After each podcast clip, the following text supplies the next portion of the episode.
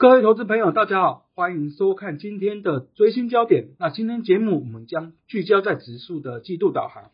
全球通膨压力是持续的飙高，包括联总会等全球的主要央行是加快它收紧的步伐。股市的行情如何发展，就是本集我们探讨的重点。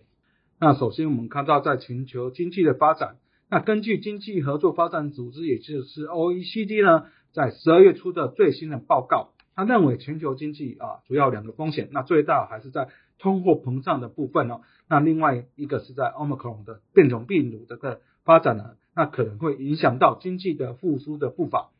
那以 OECD 呢的最新的预估呢，在今年部分，他认为全球的经济成长今年还是有四点五 percent 的状况哈。那美国从三点九 percent 是下修到三点七 percent，欧元区从四点六 percent 下修到四点三 percent。那中国部分呢？则是从五点八 percent 下修到五点一 percent，那日本部分则是啊从二点一 percent 上修到三点四 percent，这边反映在啊新首相这个相关的新政的推动，通盟部分还是在啊主要国家目前所遇到的最大的问题，但包括能源价格上涨啊，供应链瓶颈这个还是持续。那以 market 的预估呢，在今年呢啊整个全球的通货膨胀啊还是有三点五 percent 啊，虽然是较去年的三点七 percent 呢。略有下滑，在美国从四点五 percent 下滑到三点三 percent，不过还是高于了这个它啊 Fed 所设定的两 percent 的通膨目标。那在欧元区从二点五 percent 呢增加到二点六 percent。那在日本呢这边呢从啊还是有零点八 percent 这样的，虽然比去年好，不过还是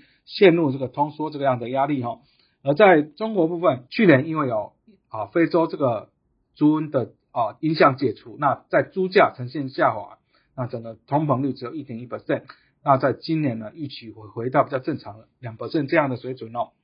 那以最新的 CPI 的数据来看呢，那美国是六点八 percent 了，这边是接近四十年来的高点，而在欧元区有四点九 percent，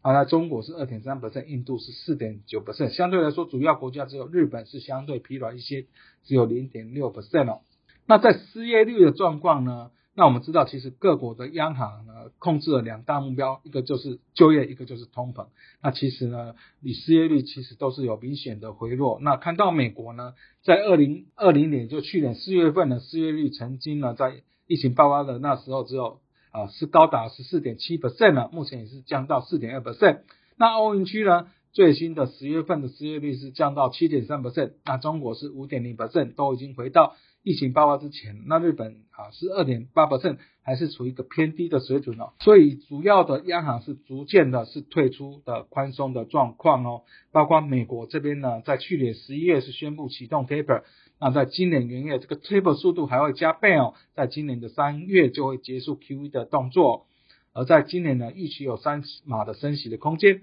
那另外在欧元区呢，在一点八五兆的欧元的紧急抗疫购债计划将如期在今年三月啊结束。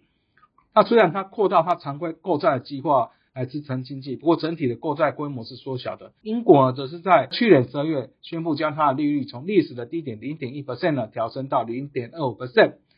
那日本啊在去年十二月也是宣布了缩减疫情的紧急的融资计划。那相对来说，只有中国啊是逆势的去放水，包括在。啊，去年十二月宣布降准两码，这边释出了一点二兆的人民币的资金，那也宣布呢，在一年期的 LPR 是调降了零点零五 percent 了，当然也反映在中国经济下行压力是比较大的状况。那我们再看一下呢，在 VNQ 啊，其实在近半年以来的走势，那其实啊，包括在货币政策持续加持，在财政刺激呢不断的推出之下呢，在去年的美股是屡创新高呢。那以三大指数呢，包括道琼、标普五百指数或是纳斯达克指数呢，涨幅都是超过两成了。那我们看到下半年以来呢，虽然说九月下旬美国债务面临违约的风险，或是说在近期啊十二月中旬啊，因为担心这个通膨呢，那贝德加快在今年升息的步伐，都让这个相关的期指啊、n q 啊，包括道桥、道琼等等都呈现拉回。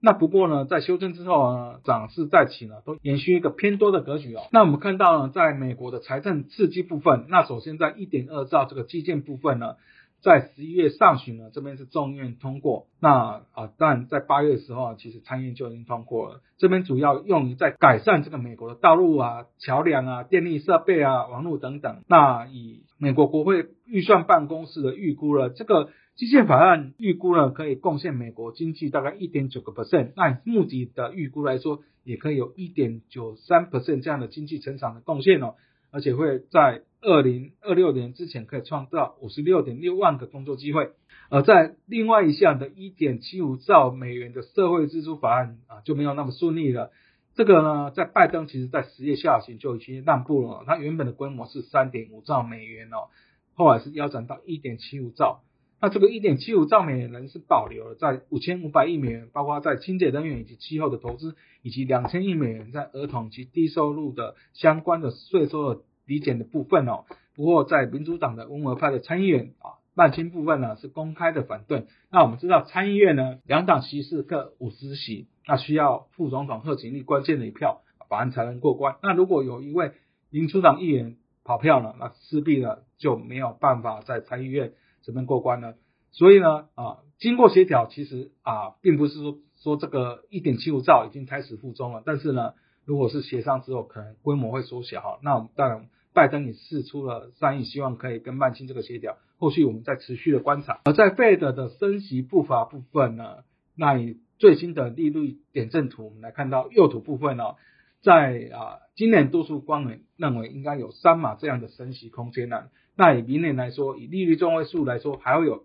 升级三码这样的动作。而在 taper 部分，那当然我们知道，在十月啊，去年十月这边就正式呢宣布启动了缩减购债的部分哦。那每月的规模是一百五十亿的美元，包括一百亿美元的美债及五十亿美元的不动产的抵押贷款证券。那先前呢，我们知道费德呢在啊疫情爆发后啊，每月购债规模是一千两百亿美元，所以呢。如果这样的缩减规模大概是八个月可以结束，那一般是估计在今年六月可以结束。那不过呢，由于通膨是持续攀高呢，那费德是在十二月这边啊宣布呢，从今年的元月起呢，购债规模将倍增到减少规模将从一百五十亿美元提高到三百亿美元。也就是在今年三月就可以正式结束 QE 了。那我们看到，在美国的最新的经济数据的预估，在 Fed 的预估部分，那其实在 GDP 成长今年是从三点八上修到四 percent 了。那失业率从三点八 percent 下修到三点五 percent 了，这边已经回到疫情爆发之前的水准了。那 PCE 物价从二点二 percent 上修到二点六 percent，核心 PCE 是从二点三上修到二点七 percent 了。那在 FOMC 的会后声明也是删除了通膨是暂时性。因素这样的说法，那升息是不是就不好呢？我们看到，其实呢，升息通常是经济取得进展，或是为了控制通膨，对股市来说不一定是负面。那么我们回顾呢，在二零一五年十二月呢到二零一八年十二月这段的期间呢，其实呢，Fed 共升息了九码，那期间呢，在标普五百指数呢是上涨了二十点五 percent 了，而且是多次的改写新高的状况哈。所以在整个美股期指的展望。那我们认为啊，其实啊，首先在财政刺激部分，那一点二兆美元这个过关之后，估计可以贡献这个美国 GDP 在一点九 percent。不过一点七五兆这个美元还是要啊持续的去协商哦。那通膨部分创下近四十年来的高点，那也是使得了费的加快它收紧宽松的步伐。不过在二零二二年呢，我们认为美国 GDP 是成长率是上看四个 percent 呢，在美股啊还是高档有升的状况。最后再推广我们的研究最前线哦，包括与分析师有约系列、翠学院系列、元大旗新闻呢，都欢迎各位按赞、订阅及分享。以上是今天的季度导航，我们下次见。